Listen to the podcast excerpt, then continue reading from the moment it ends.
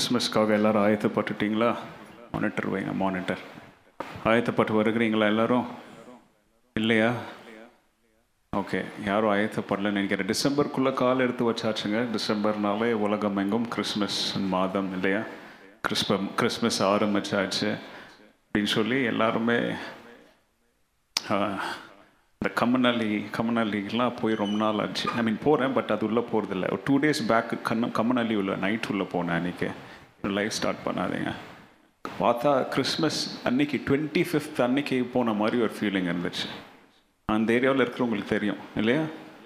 Already ஆரம்பிச்சிட்டாங்க எல்லாம். கடைங்க எல்லாம் லைட்டு ஃபுட்டு ட்ரக்கு எங்கே பார்த்தாலும் கிறிஸ்மஸ் ட்ரெஸ்ஸு ஸோ உலகமே கிறிஸ்மஸ்க்காக என்ன பண்ணிகிட்ருக்குறாங்க இருக்கிறாங்க? தேவ பிள்ளைங்க நீங்கள் எப்படி ஆயத்தப்படலாம்? கிறிஸ்மஸ்க்கு நம்ம எப்படி ஆயத்தப்படலாம்? சொல்லுங்கள் பார்க்கலாம். கிறிஸ்மஸ்க்கு கிறிஸ்மஸ் பண்டிகைக்கும் நமக்கும் பண்டிகைக்கும் நமக்கும் ஏதாவது சந்தோ சம்மந்தம் இருக்கா? ஏசு கிறிஸ்து பிறந்ததுக்கும் நமக்கும் சம்மந்தம் இருக்கா? இருக்கா? ஓகே ஸோ அப்போது கிறிஸ்மஸ் அப்படின்னாலே ஆண்டவராகிய இயேசு கிறிஸ்துவுடைய பிறப்பை மற்றவர்களுக்கு நாம் அறிவிக்க வேண்டும் இல்லையா? உங்களுக்கு ஞாபகம் இருக்கா? ஒரு சில ஆண்டுகளுக்கு முன்பதாக கிறிஸ்மஸ் மிஷனரிகள் அப்படின்னு ஒரு செய்தி உங்களுக்கு பிரசங்கம் பண்ணேன். ஞாபகம் இருக்கா? ஆண்டவருடைய பிறப்பை என்ன செய்யினாங்க எல்லாரும்? எப்படி ஒவ்வொருத்தர் ஒவ்வொருத்தருக்கு பகிர்ந்தாங்க அப்படின்றத குறித்து உங்களோடு பேசினேன் நான். அப்போ கிறிஸ்மஸின் செய்தி பிறருக்கு அந்த செய்தியை நாம் பகிராவிட்டால் அந்த கொண்டாட்டங்களில் என்ன கிடையாது? அர்த்தம் கிடையாது. இல்லையா? கரெக்டா? உங்களுடைய சொந்த பர்த்டேவே நீங்கள் என்ன பண்ணுறீங்க தனியாக ரூமில் உட்காந்து கேக்கு வெட்டுறீங்களா? என்ன ஒரு சில பேரை கூப்பிட்டு வெட்டுறீங்களா? பேசுங்க உங்கள்கிட்ட தான் பேசுகிறேன் இல்லையா? அட்லீஸ்ட் ஒரு ஒன் ஆர் டூ பர்சன்ட் இருந்தால் தான் அந்த கேக் எடுத்து ஊட்டுறதுக்காவது யாராவது இருப்பாங்க.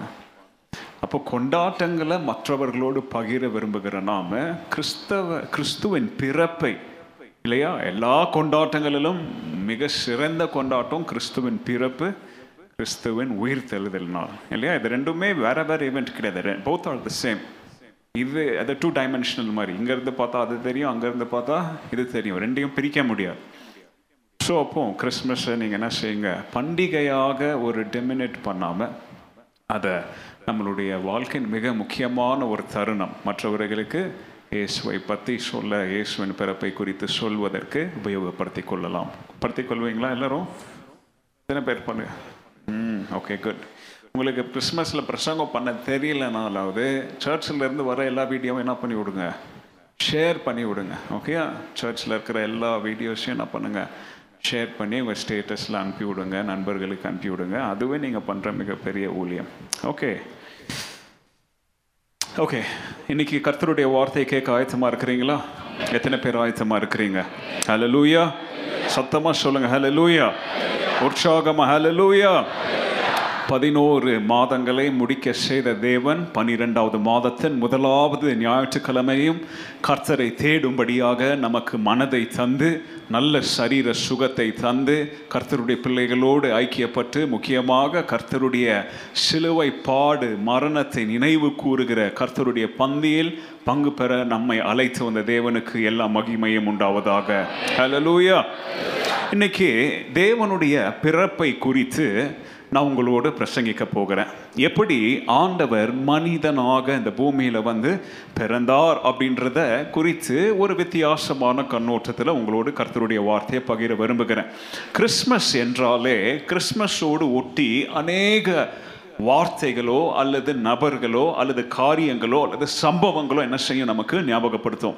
ஏன்னா கிறிஸ்மஸ் வந்து அவ்வளோ ஒரு ஸ்பெஷலான ஒரு இவெண்ட் அதில் எத்தனையோ பேர் சம்மந்தப்பட்டிருக்கிறாங்க எத்தனையோ ஊர்கள் சம்மந்தப்பட்டிருக்குது. எத்தனையோ முக்கியமான தலைவர்கள் அதில் என்ன பண்ணிட்டுருக்காங்க? சம்மந்தப்பட்டிருக்கிறாங்க. அதனால் கிறிஸ்மஸ் என்பது ஏதோ ஒரு ஊர் பேர் தெரியாத இடத்துல நடைபெற்ற ஒரு சம்பவமாக இருந்தாலும் யோசித்து பாருங்களேன் அந்த ஒரு ஒரு எ- அவ்வளோ முக்கியத்துவம் இல்லாத ஒரு சம்பவம் எப்படி உலக சரித்திரத்தை மாற்றுச்சு இல்லையா? உலக டைமே அது என்ன செஞ்சிச்சுங்க அது? அந்த நிகழ்வு மாட்டுச்சு இல்லையா? கரெக்டாக ஏடிபிசின்னு சொல்லி இயேசுவின் பிறப்பை அந்த அந்த பிறப்பை நோக்கி இந்த உலக டைம் ச சரித்திரம் என்ன செஞ்சிச்சு? ரெண்டா? பிரிந்து இருக்குது மாறி இருக்குது it is a greatest transformation அப்போது இந்த இவெண்ட் உலகத்தில் எதற்கு இப்படிப்பட்ட ஒரு பாதிப்பை கொண்டு வந்துச்சு? அப்படின்றத நீங்கள் கூ கூர்ந்து கவனிச்சிங்கன்னா அது ஏதோ ஒரு சாதாரண மனிதனுடைய பிறப்பல்ல. மனித ரூபத்தில் சர்வத்தையும் படைத்த ஆண்டவருடைய இன்கார்னேஷன் பேர்த் அதாவது இந்த பூமியை ஆகாய பூமி இந்த கேலக்ஸி எல்லாத்தையும் படைத்து சிருஷ்டித்து இந்த சயின்ஸ் ஆஃப் ஃபிசிக்ஸ் அந்த சயின்ஸ் ஆஃப் ஏரோடைனாமிக்ஸ் எல்லாத்தையும் தன்னுடைய கரங்களில் ஏந்தி எல்லாத்தையும் இயங்குகிற ஆண்டவர் எந்த ரூபத்தில் வந்து பிறந்தாரு? மனித ரூபத்தில் வந்து பிறந்தாருங்க. இது எவ்வளோ பெரிய ஒரு ஆச்சரியம் இது. இதுதாங்க த கிரேட்டஸ்ட் மிரக்கல் இதை தவிர வேற எந்த பெரிய மிரக்கலையும் நீங்கள் பார்க்க முடியாது. மனிதன் தேவன் மனிதனாக பிறந்தார் என்பற என்கிற ஒரு மிரக்கலை தவிர வேற எந்த மிரக்கலுங்க நம்ம பார்க்கணும். இல்லையா? எத்தனையோ ஆண்டுகளுக்கு முன்பதாக ஒரு ஒரு அம்மா அவங்க ஒரு வேற ஊருக்கு ட்ராவல் பண்ணி போனாங்க. அவங்க யாருன்னு பார்த்தீங்கன்னா அவங்க வாழ்ந்த காலகட்டம் வந்து இப்போ எப்படி நம்முடைய தேசத்தில் இனத்திற்கு இன இன பிரச்சனை ஜாதி பிரச்சனை இப்படியெல்லாம் இருக்கு இல்லையா? இந்த மாதிரி வெள்ளை வெ- வெளிநாடுகளிலையும் வெஸ்ட்லேயும் அநேக ஆண்டுகளுக்கு முன்பதாக இந்த மாதிரி ரேஷியல் ப்ராப்ளம்ஸ் இருந்துச்சு. இன்றைக்கும் இருக்குது பட் அன்னைக்கு இருந்த மாதிரி இருக்கல. அன்னைக்கு அதாவது கடந்த நூற்றாண்டில் ரொம்ப கொடூரமான விதத்தில் ஒடுக்கப்பட்ட ஒரு ஜனக்கூட்டம் யாருன்னு பார்த்தீங்கன்னா யூதர்கள் அவங்க. ஹிஸ்டாரிக்கலி பார்த்தீங்கன்னா நிறைய சிறுபான்மையினர் இட ஒடுக்கப்பட்டிருந்தாலும் பிளாக்ஸ் ஒடுக்கப்பட்டிருந்தாலும் த லாஸ்ட் செஞ்சுரியில் பார்த்தீங்கன்னா யார் ஒடுக்கப்பட்டாங்க? யூதர்கள் ஜூவிஷ் பீப்புள் வந்து என்ன செய்யப்பட்டாங்க? நசுக்கப்பட்டாங்க இல்லையா? அவங்களுக்கு அவங்களுடைய தொந்தரவுகளெல்லாம் குறித்து நீங்கள் வாசித்தீங்கன்னா அதோடைய அனாலஜிஸ் எல்லாம் பார்த்தீங்கன்னா எவ்வளோ மோசமான அனாலஜிஸ் தெரியுமா? மூட்டை பூச்சி நசுக்கிற மாதிரி இல்லையா? இதெல்லாம் எவ்வளோ கொடூரமான ஒரு அனாலஜி எக்ஸாம்பிள் மனித இனத்தை அவங்க என்ன செஞ்சுருக்கிறாங்க? நசுக்க முயற்சி இருக்கிறாங்க அதில் ஆல்மோஸ்ட் சக்ஸஸ்ஃபுல்லாகவும் வந்துட்டாங்கங்க. ஒரு சில தேசங்கள் தடுக்கலன்னா யூத யூத கூட்டத்தை என்ன செஞ்சுருப்பாங்க அவங்க? அழிக்கிற அஜெண்டாஸ்லாம் கொண்டாந்தாங்க. அந்த காலகட்டத்தில் ஒரு யூத அம்மா ஒரு ஜூவிஷ் உமன் ஒரு ஒரு ட்ரிப்புக்கு போயிருந்தாங்க. அன்னைக்கு நைட் அவங்க வந்து அவங்களுடைய பஸ்ஸை என்ன செஞ்சுட்டாங்க? ஊருக்கு போட வேண்டிய பஸ்ஸை மிஸ் பண்ணிட்டாங்க. அதனால இன்னைக்கு லாஸ்ட் பஸ்ஸு போயிடுச்சு. இன்னைக்கு காலையில் தான் பஸ்ஸு அதனால என்ன செய்யணும் அவங்க? ஏதாச்சும் ஒரு லாட்ஜில் எங்கேயாவது போய் என்ன செய்யணும்? தங்கணும். அப்போ அங்க பார்த்தீங்கன்னா நிறைய லாட்ஜஸ்ல அன்னைக்கு ஒரு போர்டு போட்டிருக்குவாங்க. என்ன போர்டு போட்டிருக்கோம்? உண்மையா இரு- இருக்குதுங்க. இதெல்லாம் சர்த்தத்தில் நடந்துச்சு. என்ன போர்டு தெரியுமா? இந்த கடைக்குள் யூதர்களோ நாய்களோ உள்ள என்ன செய்ய மாட்டாங்க? அனுமதிக்க அதாவது நாய்னா அனிமல் நாயை சொல்ல யூதர்களாக அவங்க சொல்லியிருக்கிறாங்க அவங்க. இந்த கடைக்குள்ள யாருக்கு அனுமதி இல்லை? யூதர்களுக்கு அனுமதி இல்லை. அந்த மாதிரி காலகட்டத்தில் இது ஒரு வேடிக்கையான சம்பவம். நல்லா கவனிங்க. நல்லா ரொம்ப சீரியஸாக கவனிக்காதீங்க அந்த அம்மா போய் பார்த்தாங்க எங்கே போகிறது என்ன செய்யறதுன்னு தெரில ஒரு ஒரு லாட்ஜுக்கு போனாங்க. அந்த லாட்ஜில் போய் அவங்க சொன்னாங்க எனக்கு இன்னைக்கு நைட்டுக்கு தங்க ஏதாவது ஒரு ரூம் கிடைக்குமா? அப்படின்னு கேட்டாங்க. அவங்க பார்த்த உடனே கண்டுபிடிச்சிட்டாங்க. இவங்க யார் இவங்க? இவங்க ஒரு யூ ஜூவிஷ் உமன் சொல்லி பார்த்த உடனே அவங்கள கொஞ்சம் புக்கெல்லாம் திரும்பி பார்த்துட்டு எங்க ஐயோ லாஸ்ட் ரூமும் இப்போ ஒரு அஞ்சு நிமிஷத்துக்கு முன்னாடி தான் என்ன பண்ணிட்டோம்? கொடுத்துட்டோங்க அனுப்பிட்டோங்க அப்படின்னு சொன்னாங்க அந்த அம்மா. அந்த ஹோட்டல் அந்த லாட்ஜ் ஓனர் இவங்க சொன்னாங்க இல்லைங்க நான் பஸ்ஸு போயிடுச்சுங்க. ராத்திரி நான் எங்கேயும் போய் என்ன செய்ய முடியாது. தங்க முடியாது. இந்த பனியில் கொடுமையான பனியில் என்னால் என்ன செய்ய முடியாது. எங்கேயும் இருக்க முடியாது. ப்ளீஸ் பாருங்கள் அவங்க மறுபடியும் பார்த்துட்டு இல்லைங்க சாரி எங்கள் கடைசி ரூம் இப்போ தான் என்ன செஞ்சிருச்சு? போயிடுச்சு. அந்த அம்மா பார்த்துட்டு சொன்னாங்க அங்கே பாருங்கள் உங்கள் வெளியில் போட்டிருக்கீங்க வேக்கன்சிஸ் அவைலபிள் ரூம்ஸ் அவைலபிள்னு போட்டிருக்கீங்களே அதை பார்த்துட்டு தான் நான் வந்தேன். இவங்க வாக்குவாதம் பண்ணுறத பார்த்து அந்த அம்மாவுக்கு ஒன்று என்ன பண்ணுறதுன்னு தெரியல உண்மையாக சொல்லிட்டாங்க ஏங்க பாருங்கள் நீங்கள் யார்? நீங்கள் ஒரு யூத பெண். உங்களுக்கு நான் என்ன செய்ய முடியாது? நான் ரூம் கொடுக்க விரும்பலை நான். ஸோ ப்ளீஸ் வெளியில் போங்க அப்படின்னு சொன்னாங்க. உடனே இந்த அம்மா இன்னைக்கு ரூம் வாங்காமல் என்ன செய்யக்கூடாது? நான் போக மாட்டேன் அப்படின்ற முடியல அவங்க பார்த்து சொன்னாங்க ஏங்க நான் பார்க்கத்தாங்க யூத பெண்ணு. ஆனால் நான் என்ன யார் கிடையாது. நான் வந்து ம மதம் மாறிட்டேங்க நான். நான் என்ன பண்ணிட்டேன் நான்? உங்கள் ஆளுங்க இப்போ அப்படின்னாங்க. உடனே அவங்க வந்து அப்படியா? சரி உனக்கு ஒரு டெஸ்ட் வைக்கிறேன். இந்த டெஸ்ட்ல நீ பாஸ் ஆனால் உனக்கு என்ன பண்ணுறேன் நான்? ரூம் தரேன். சரி ஓகே டெஸ்ட்டு வைங்க. உனக்கு இயேசு கிறிஸ்து யார் தெரியுமா? அவங்க கேட்டாங்க. ஆ தெரியுங்க எனக்கு இயேசு கிறிஸ்து யாருன்னு.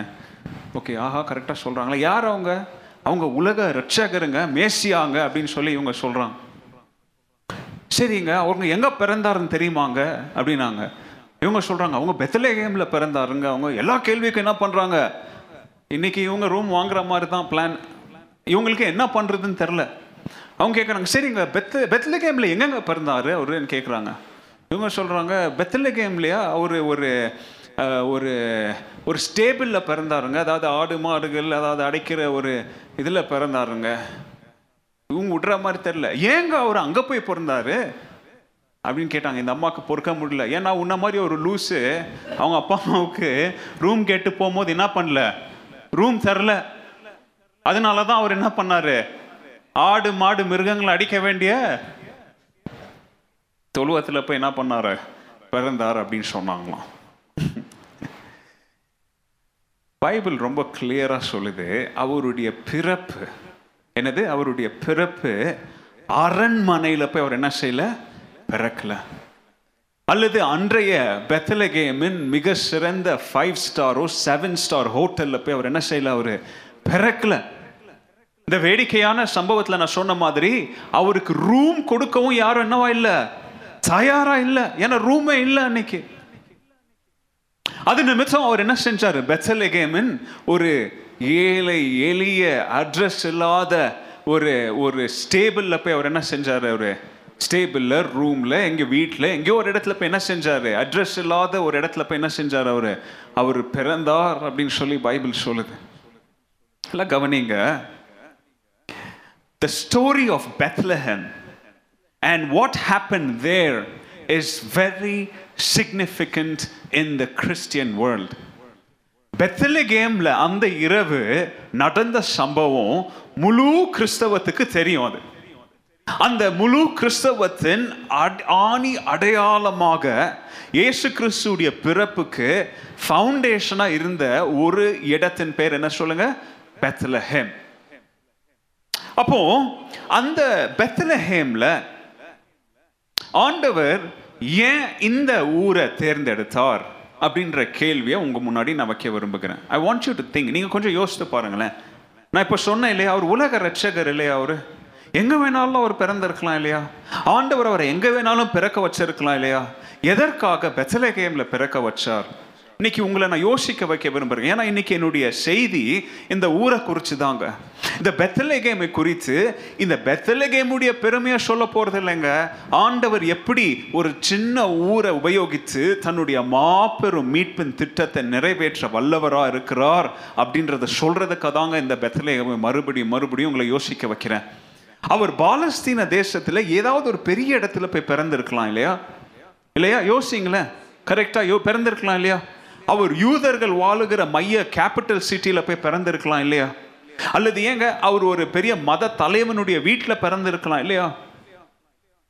யோசிங்க இதெல்லாம். பட் அன் அன்ஹர்ட் ஹேம்லெட் இங்கிலீஷில் பெத்தலே கேமுக்கு ஹேம்லெட்னுவாங்க ஹேம்லெட்னா என்ன தெரியுமா? நீங்கள் கேள்விப்பட்டிருக்கீங்க மாட்டீங்க அந்த வார்த்தையை. கிராமம் கிடையாது குக்கு கிராமம். என்னது? குக் கிராமம். அதாவது கிராமத்தில் பா- அதாவது இது இதுதான் வில்லேஜ் அங்கே எந்த வசதியுமே இல்லை. எல்லாம் நேச்சுரல் அங்கே. அப்படிப்பட்ட எந்த வசதியும் அல்லாமல் கவர்ச்சியற்ற ஒரு குக் கிராமத்தில் கேள்விப்படாத குக் கிராமத்தில் ஏன் ஆண்டவர் வந்து உலக சரித்திரத்தின் மாபெரும் நிகழ்வை நடத்தினார் அப்படின்றத நீங்கள் கவனிச்சு பாருங்களேன். யோசித்து பாருங்களேன் அன்னைக்கு பரலோகத்தில் இதை ஒரு கற்பனையாக தான் சொல்கிறேங்க ஒரு ஒரு கமிட்டியை உருவாக்கி ஆண்டவர். ஒரு கமிட்டியை உருவாக்கி ஏன்பா நான் என் மகனை அனுப்ப போகிறேன் நீங்கள் ஒரு போய் பூமியெல்லாம் சுற்றி ஆராய்ந்து பார்த்து ஒரு சிறந்த இடத்த தேர்ந்தெடுத்து வந்து என்கிட்ட சொல்லுங்கள் அங்கே என் மகனை பிறக்க அனுப்புகிறேன் ஆண்டவர் ஒரு கமிட்டியை உருவாக்கியிருந்தா நீங்கள் நினைக்கிறீங்க அந்த கமிட்டி பெத்தலேகேம தேர்ந்தெடுத்திருப்பாங்கன்னு? கண்டிப்பாக தேர்ந்தெடுத்திருக்க மாட்டாங்க. நான் நினைக்கிறேன் கண்டிப்பாக அவங்க எருசலேம் வேணால் தேர்ந்தெடுத்திருக்கலாம். இல்லையா? இன்ன இன்றைய காலகட்டத்தில் பெங்களூரை கூட தேர்ந்தெடுத்திருப்பாங்க. ஏன்னா ஐடி சிட்டி இல்லையா? இங்கே தான் என்ன நடந்தாலும் அடுத்த பத்து செகண்டில் நாடு ஃபுல்லாக பரவுதே. வாட்ஸ்அப்பு அது இதுன்னு சொல்லி. அதனால செலக்ட் பண்ணியிருப்பாங்க பெங்களூர் நியூயார்க் ஏதாச்சும் ஒன்று செலக்ட் பண்ணியிருப்பாங்க அன்னைக்கு வந்து அவங்க யூதேயா ஏதாச்சும் ஒரு பெரிய இடத்த செலக்ட் பண்ணியிருப்பாங்க ஏங்க பெத்தலேகே? கேம் யோசித்து பாருங்களேன். அந்த லிஸ்ட்டில் ஆண்டவர் ஒரு பத்து இடத்த எடுத்துகிட்டு வந்து கொடுங்கன்னு சொல்லியிருந்தா அந்த லிஸ்ட்டில் பத்துலேயுமே பெத்தலேகேம் என்ன பண்ணியிருக்கு? நான் சொல்கிறேன் கண்டிப்பாக வந்திருக்கவே வந்திருக்காது. ஏன்னா அது அவ்வளோ பெரிய ஒரு குக்கு கிராமங்க அதுக்கு. எந்த ஒரு இம்பார்ட்டன்ஸுமே இல்லை அதுக்கு. வேணா அதுக்கு பக்கத்தில் இருக்கிற எப்ரோன். என்னது? ஹெப்ரோன் பட்டணம் இல்லையா? சிட்டி ஆஃப் ஹெப்ரான் ஹெப்ரோனை வேணா அவங்க செலக்ட் பண்ணியிருக்கலாமே. ஏன்னா அங்கே தானே ஆபிரகாம் பிறந்து வளர்ந்தார் ஈசாக்கு பிறந்து வளர்ந்தார் யாக்கோபு பிறந்து வளர்ந்தார். ஏங்க ஹெப்ரோன் அவங்க செலக்ட் பண்ணியிருக்கலாமே. அல்லது நான் சொன்ன மாதிரி ஜெருசலேம் எருசலேமை செலக்ட் பண்ணியிருக்கலாமே. மிக முக்கியமான பட்டணங்களின் பட்டணம் அது.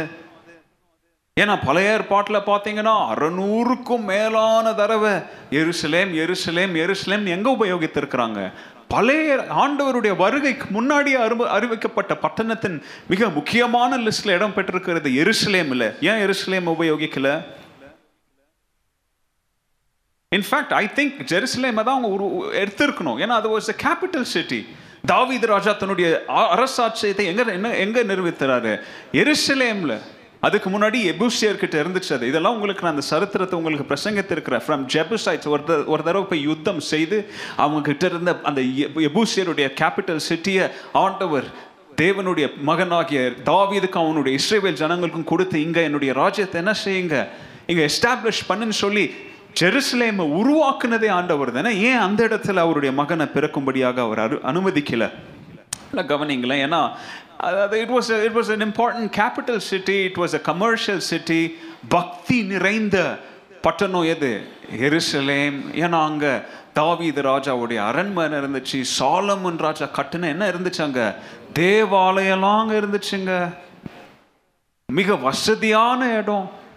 டிரான்ஸ்போர்ட்டேஷன் போய் வர பஸ்ஸு பஸ் அன்னைக்கு இல்லை பட் சொல்கிறேன் போய் வர எல்லா வசதிகள் ரோட் கனெக்ஷன்ஸ் எல்லாமே இருந்த பட்டணம் எருசலேம் பட்டணம். ஆனால் ஆண்டவர் எருசலேம் பட்டணத்தை அவர் தேர்ந்தெடுக்கலையே.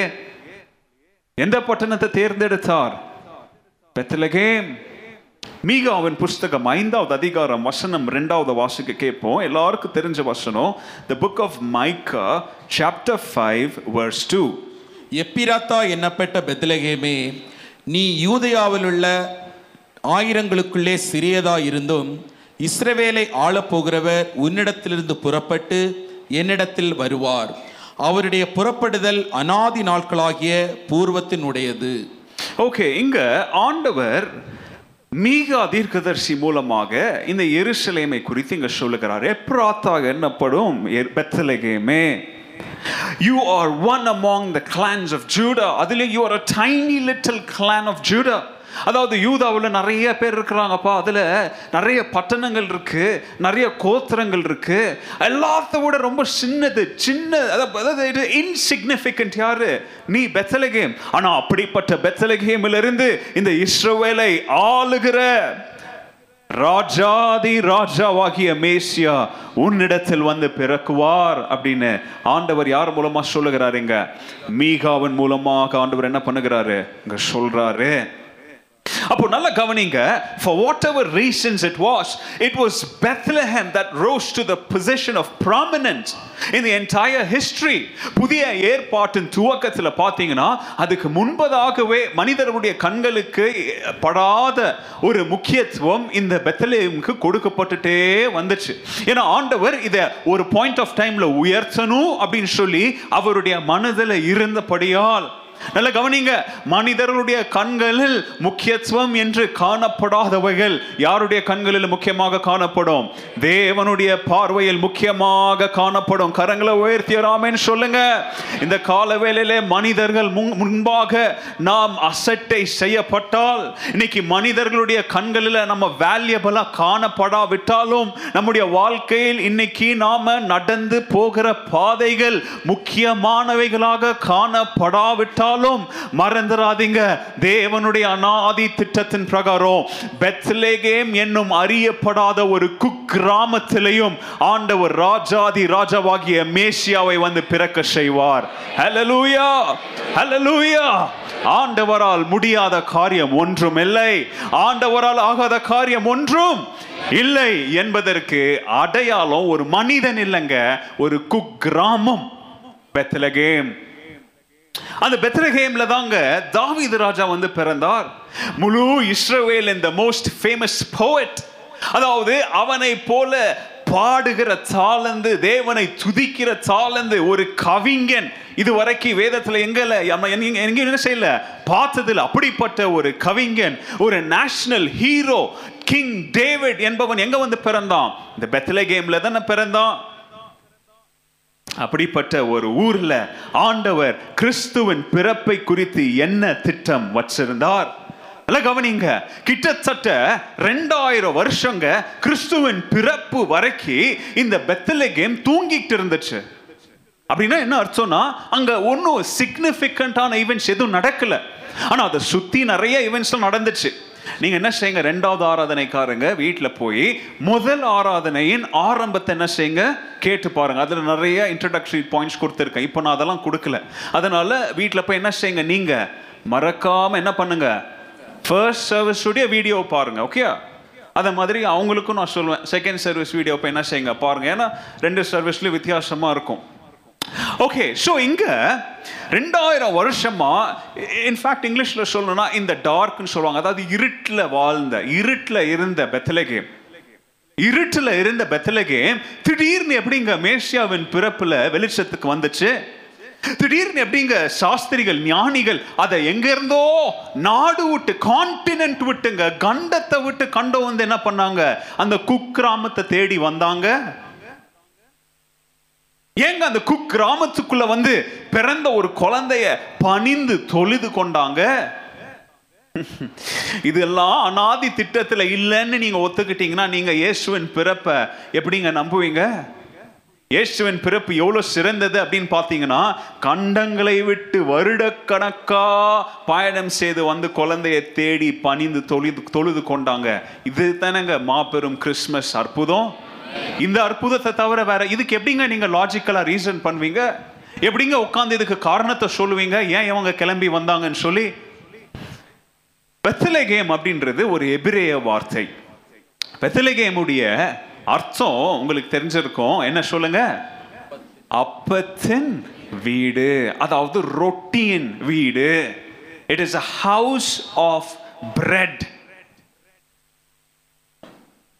இந்த பெத்தலகேம் இதில் நிறைய பேருடைய வாழ்க்கை வரலாறு நான் ஃபர்ஸ்ட் சர்வீஸில் சொல்லியிருக்கிறேன். பட் இருந்தாலும் உங்களை அட்லீஸ்ட் கொஞ்சமாச்சும் சொல்கிறேன் நான்.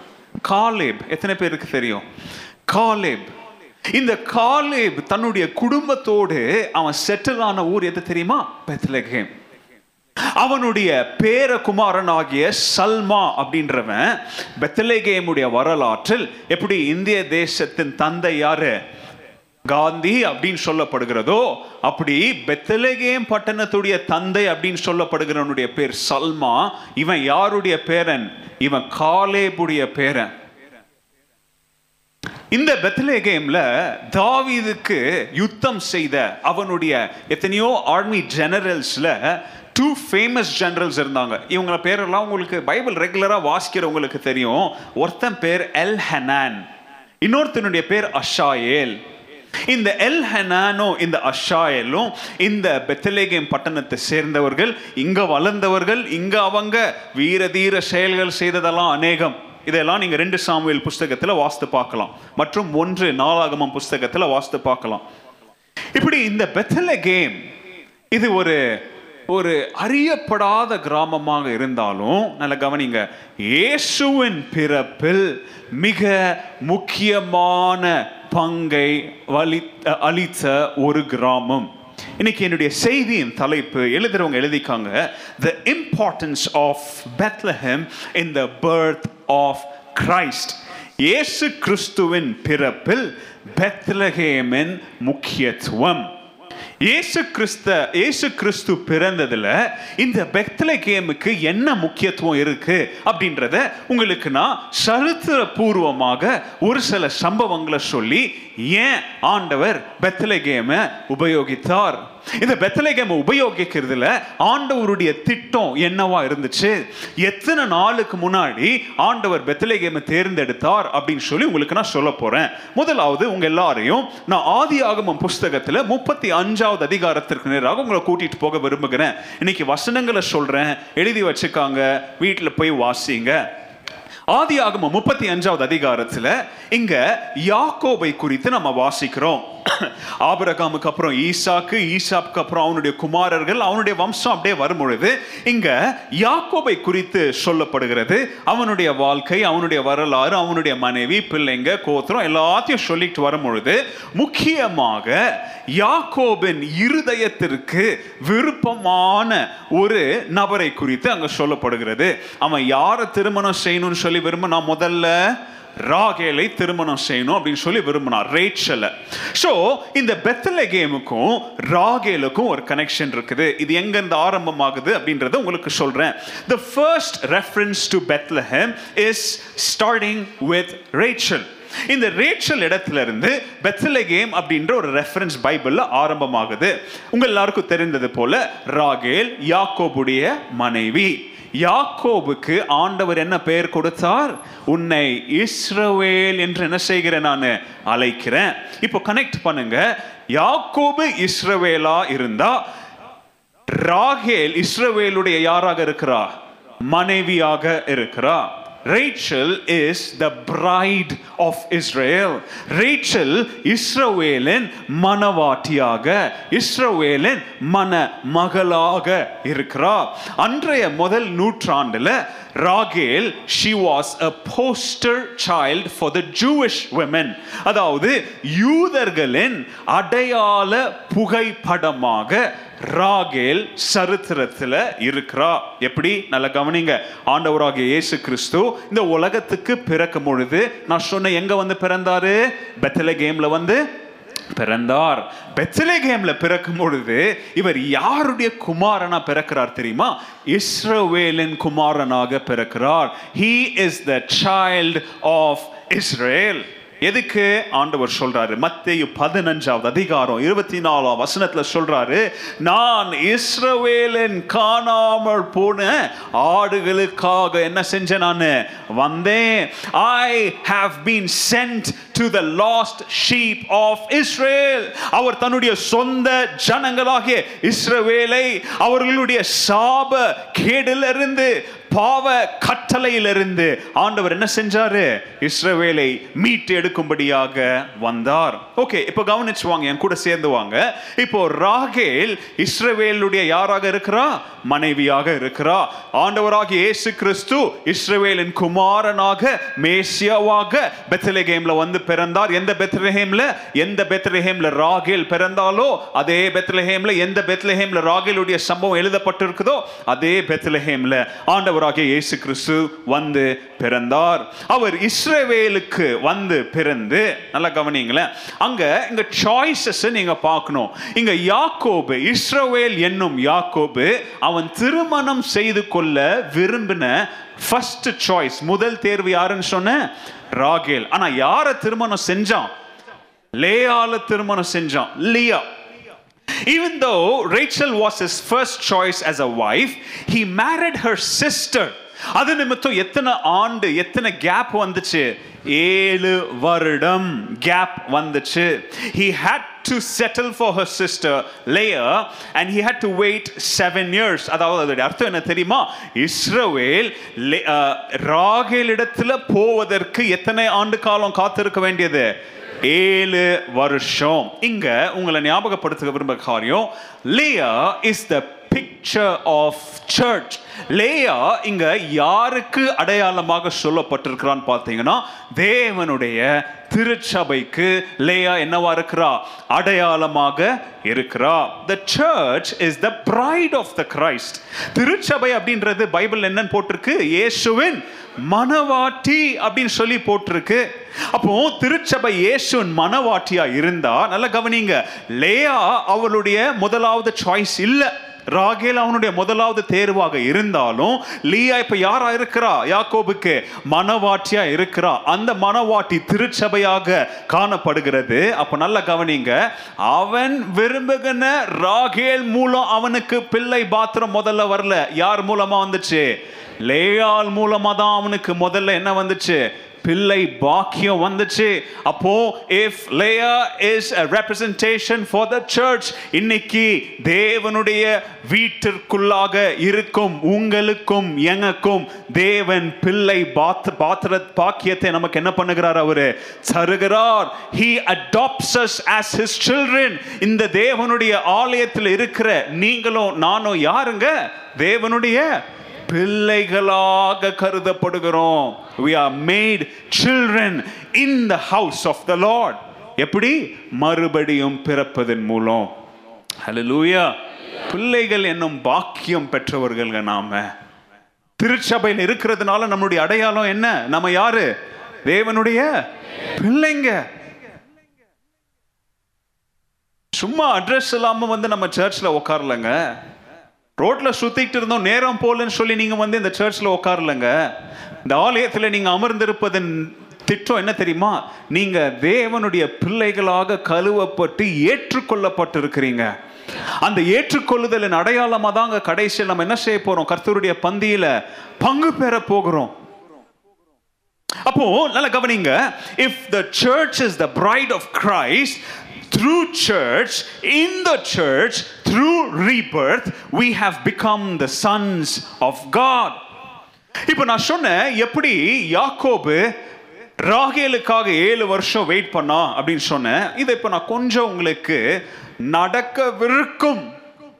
த என் டைம்ஸ் ப்ரொஃபெட்டிக் வேர்ட்ஸோட கொஞ்சம் இணைத்து உங்களுக்கு நான் சொல்ல போகிறேன் டீட்டெயிலாக சொல்ல போகிறதில்ல அது என்னுடைய பிரசங்கம் இல்லை. பட் இருந்தாலும் சொல்கிறேன் பைபிள் எவ்வளோ சுவாரஸ்யமானது. ஆண்டவர் எப்படி எல்லாத்தையும் பசில் அங்கங்கே கரெக்டாக வச்சிருக்கிறாருங்க. அந்தந்த நேரத்தில் அந்தந்த பீஸ் கரெக்டாக வந்து உட்காரும். பைபிள் குழப்பமே இல்லை. அந்தந்த நேரத்தில் அந்தந்த காலத்தில் ஏற்ற காலத்தில் ஆண்டவர் வகுத்த அனைத்தும் அந்தந்த நேரத்தில் நேர்த்தியாக நடந்து முடிக்கும். இது எங்க? ராகேல்ட்ட இருந்து ஆரம்பிக்குது. இது ராகேல்ட்ட இருந்து இல்லைங்க. ஆதா ஆதாம் ஏவாள்ட்ட இருந்து ஆரம்பிக்குதுங்க இது. தட்ஸ் ஹவ் பிரில்லியன்ட் அவர் காட் பிரில்லியன்ட்ன்ற வேர்டே நீங்க யூஸ் பண்ண முடியாது. அதையும் தாண்டி அவர் சர்வ ஞானி லூயா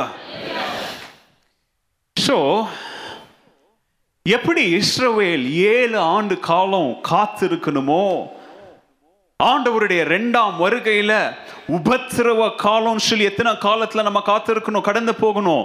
ஏழு ஆண்டு காலத்திற்கு அப்புறம் பைபிள் சொல்லுது ராஜாதி ராஜாவாக இயேசு கிறிஸ்து முடிசூட்டப்பட்டு சகல ஜனங்களும் அவரை ராஜாதி ராஜாவாக ஏற்றுக்கொண்டு அவரோடு பரலோகத்திற்குள்ள போகிறவர்களை ஆண்டவர் கைப்பிடிச்சு ஆயிரம் ஆண்டு அரசாட்சிக்குள்ளாக நம்மளை என்ன செய்ய போகிறாரு? கூட்டி செல்ல போகிறார் அப்படின்னு சொல்லி Bible is absolutely clear prayer on that and that the people will accept him as the King of Kings.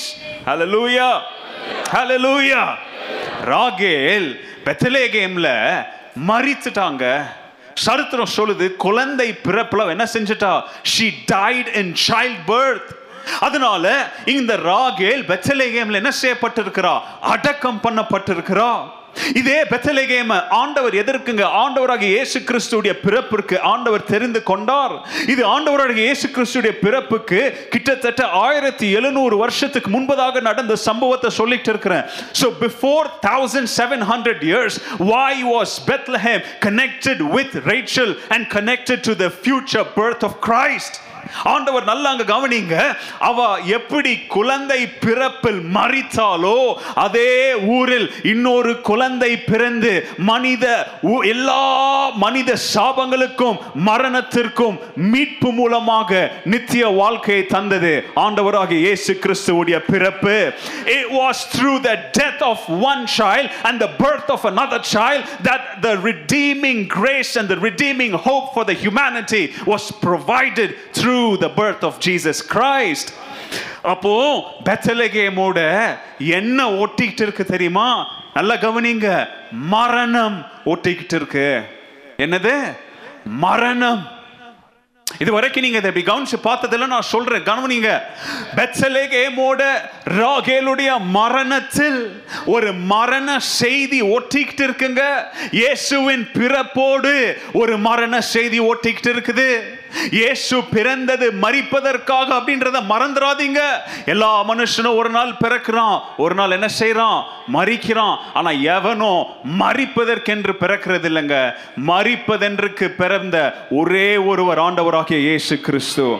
யாருடைய மரணத்திற்கு பதிலா தெரியுமா? உங்களுடைய மரணத்துக்கு பதிலா. உட்காந்து என்னவோ யாருக்கோ அப்படின்னு உட்காந்துட்டு இருக்காதீங்க. உங்க மரணத்திற்காக அவர் பிறந்தார் அப்படின்றத மறந்துடாதீங்க. சரீர மரணம் இல்லைங்க. ஆத்மா என்றென்றைக்கும் நித்தியமானது அப்படின்னு எப்படிங்க வந்துச்சு? இயேசுவின் மரணத்தின் மூலம்.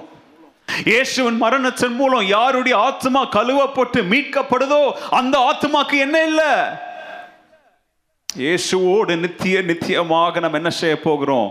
பரலோக வாழ்க்கையில் வாசம் செய்ய போகிறோம் அல்லவா? அல்லேலூயா இதில் கவனிங்க இது ஆண்டவர் எவ்வளோ கேர்ஃபுல்லாக இதெல்லாம் ஆர்கெஸ்ட்ரேட் பண்ணியிருக்கிறாருன்றது கவனிங்க. அவர் பிறப்பில் பைபிள் சொல்லுது அவரை கந்தை துணிகளால் என்ன செஞ்சிருந்தாங்க? சுத்தி the Bi- the bible says the baby was wrapped in swaddling cloth. Swaddling கிளாத்னு என்ன தெரியுமா? கந்தை துணின்னு என்ன தெரியுமா? நீங்கள் நினைக்கலாம் பழைய துணின்னு நினைக்கலாம். ஆமாம் உண்மைதான் பழைய துணி தான் கந்தை துணி அப்படின்னா கறி துணின்னு நினைச்சுக்கலாம். ஓகே ஆமாங்க கரி துணி தான் ஆனால் கந்தை துணிக்கு அன்னைக்கு ஒரு அர்த்தம் இருந்துச்சு. என்ன அர்த்தம் தெரியுமா? கந்தை துணிகளை எங்க உபயோகிக்குவாங்க தெரியுமா? கல்லறையில் உபயோ உபயோகிக்குவாங்க. It was also called as கல்லறையின் துணி. கந்தை துணி swaddling cloth was also called as grave cloths எங்க இயேசு கிறிஸ்து பிறந்த குழந்தைய கல்லறையின் துணியில சுட்டி வைக்கிறாங்க? செத்த ஒரு பொணத்தை தான் என்ன செய்வாங்க? அவங்க சுத்தி நல்லா பேக் பண்ணி கொண்டு போய் என்ன செய்வாங்க? அடக்கம் பண்ணுவாங்க.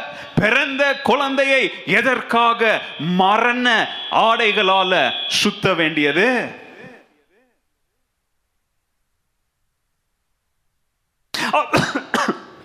அவரை அந்த கந்தை துணிகளால சுத்தி ஏங்க தொட்டில போட்டாங்க? யோசிங்க.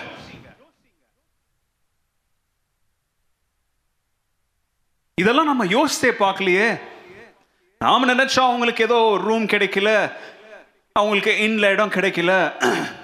அதனால எங்கேயோ கிடைச்ச ஒரு ரூம்லேயோ மாட்டு கொட்டைகளையோ எங்கேயோ பிறந்த உடனே கீழே கடந்த துணி எடுத்து சுற்றி வச்சுருப்பாங்க. இல்லைங்க. ஸ்வாட்லிங் கிளாத்துடைய இன்னொரு உபயோகம் அது கல்லறையின் துணி. மரண செய்தியை சொல்லுகிற துணி. மறித்தவர்களை சுற்றி வைக்கிற துணி ஸ்வாட்லிங் கிளாத் இந்த பிறந்த குழந்தைய மரணத்திற்குரிய ஆடைகளால சுத்தி வைக்கிறாங்கன்னா ஆண்டவர் இந்த மனுக்குலத்திற்கு சொல்லுகிற காரியம் இந்த குழந்தை உன்னுடைய மரணத்திற்காக.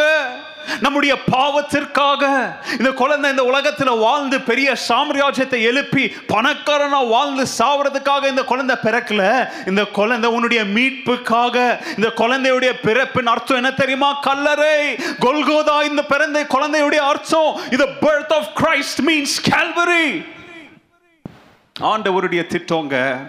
பெத்தலகேமுடைய சிக்னிஃபிகன்ஸை பார்த்தீங்களா? ராகேலுடைய ஆரம்ப காலத்தில் தொடங்கப்பட்டு ராகேல் எங்கே கல்லறையில் அடக்கம் செய்யப்பட்டிருக்கிறாளோ அதே ஊரில் கல்லறைக்கு செல்லும்படியாக ஆனா ராகேல் கல்லறைக்குள்ள தான் இருக்கிறா. ஆண்டவர் கல்லறைக்குள்ள இல்ல.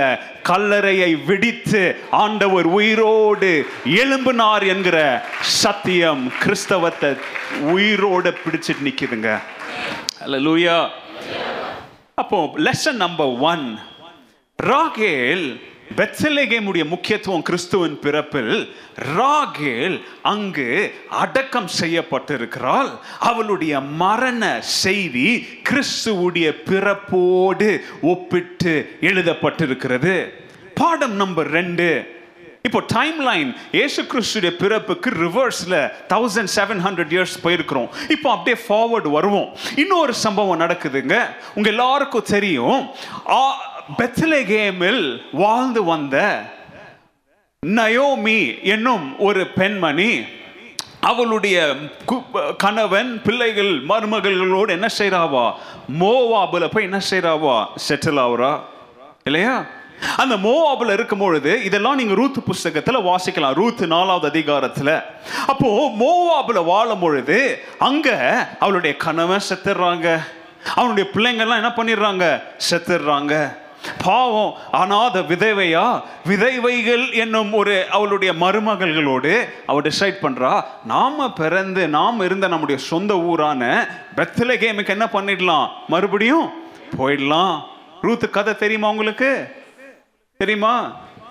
மீட்பன் சத்தியம் அவங்களுக்கு வரவங்களுக்கு தெரியும். ஒரு சில மாதங்களுக்கு முன்பதாக நானே ரூத்தை குறித்து என்ன செஞ்சேன்? ஒரு பைபிள் ஸ்டடியில் பிரசங்கம் பண்ணேன். ஓகே அதை போய் கவனித்து கேளுங்க. ஏன்னா அதெல்லாம் வந்து ரொம்ப எளிமையாக புரிகிற சத்தியம் இல்லை அதெல்லாம். It is very difficult to understand அதனால் அதெல்லாம் நீங்கள் அட்லீஸ்ட் ஒரு த்ரீ ஆர் ஃபோர் டைம்ஸ் ரிப்பீட்டாக கேட்கணுங்க அதெல்லாம். ரூத்தின் புஸ்தகத்தை எல்லாரும் நம்ம ஆமே நாம ஆமே ஆமேன்னு சொல் அதோடைய அந்த அந்த அந்த கஸ்டம்ஸ் அந்த ட்ரெடிஷன்ஸ் அதுக்குள்ளே எப்படி ஆண்டவர் மீட்பின் திட்டத்தை வச்சார் அப்படின்றத நீங்கள் புரிஞ்சுக்கலன்னா ரூத்தை பற்றி உங்களுக்கு என்ன செய்ய முடியாது?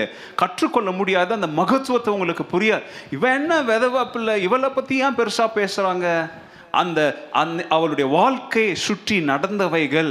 போவாஸ் எப்படி அவளுடைய வாழ்க்கைக்குள்ளாக வந்தான் இதெல்லாம் நீங்கள் பைபிளில் கிரமமாக படிக்காவிட்டால் மீட்பர் என்ன செஞ்சிருவீங்க? தவற விட்டுருவீங்க ஏன்னா அங்கேருந்து தாங்க மீட்பர் வராரு. ரூத்துடைய லினியேஜ்ல இருந்தா யார் வரா? ஏசு கிறிஸ்து வந்து பிறக்கிறார். ஓகே. ஸோ அந்த இடத்துல உங்களுக்கு நல்லா தெரியும். நாயுமி ந- நகோமியும் நயோமியும் அவளுடைய ரெண்டு மருமகள்களாகிய ரூத்தும் ஓர்பால் என்ன செய்கிறாங்க நாங்களும் உங்க கூட வரோம்னு சொல்கிறாங்க ஆனால் ரூத்துடைய வாழ்க்கையில் ஆண்டவர் எப்படி கிரியை செய்தார் அப்படின்றத பார்க்குறோம். அங்கே பார்க்குறோம் பெத்தலேகேமில் இருக்கும் பொழுது அவ போவாஷோட என்ன செய்கிறா? திருமணம் ஏற்படுது அவளுக்கு.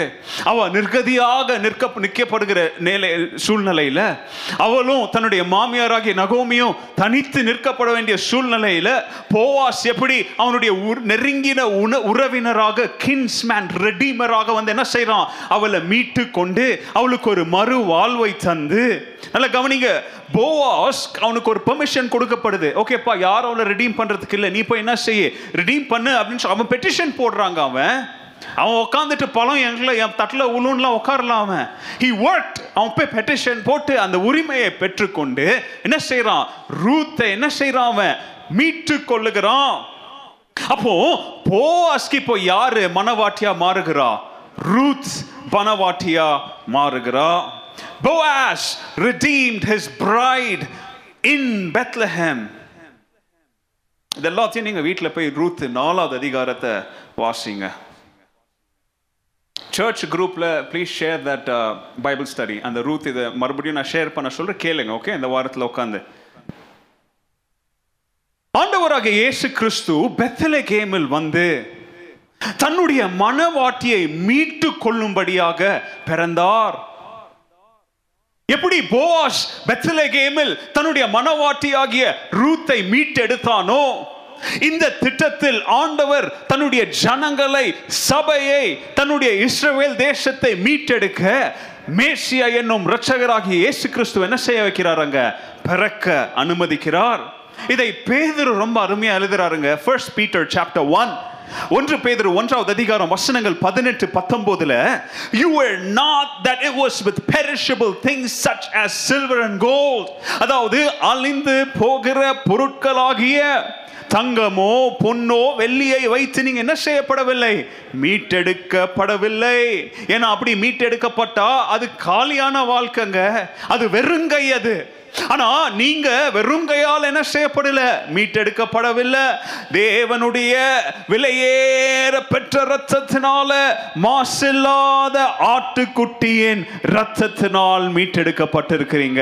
கரங்களை உயர்த்தி ஹலலூயா ஹலலூயா அதாவது தாவீது ராஜாவுடைய அதாவது அவனுடைய கிரேட் கிராண்ட்சன் யார் தெரியுமா? த கிரேட் கிராண்ட்சன் ஆஃப் இப்போ நான் சொன்னேனே இந்த கப்பல் யார் சொல்லுங்க? போவாஸ் மற்றும் ரூத் அவர்களுடைய பெரிய பேரன் நாட் பேரன் பேரனுக்கு பேரன் யார் தெரியுமா? தாவீது ராஜா. அந்த லிஸ்ட்ல வர வந்து பிறந்த மேசியா ஆண்டவராகிய இயேசு கிறிஸ்து இங்க இஸ்ரவேலின் மனவாட்டியை போவாஸ் மீட்டு கொண்டான்.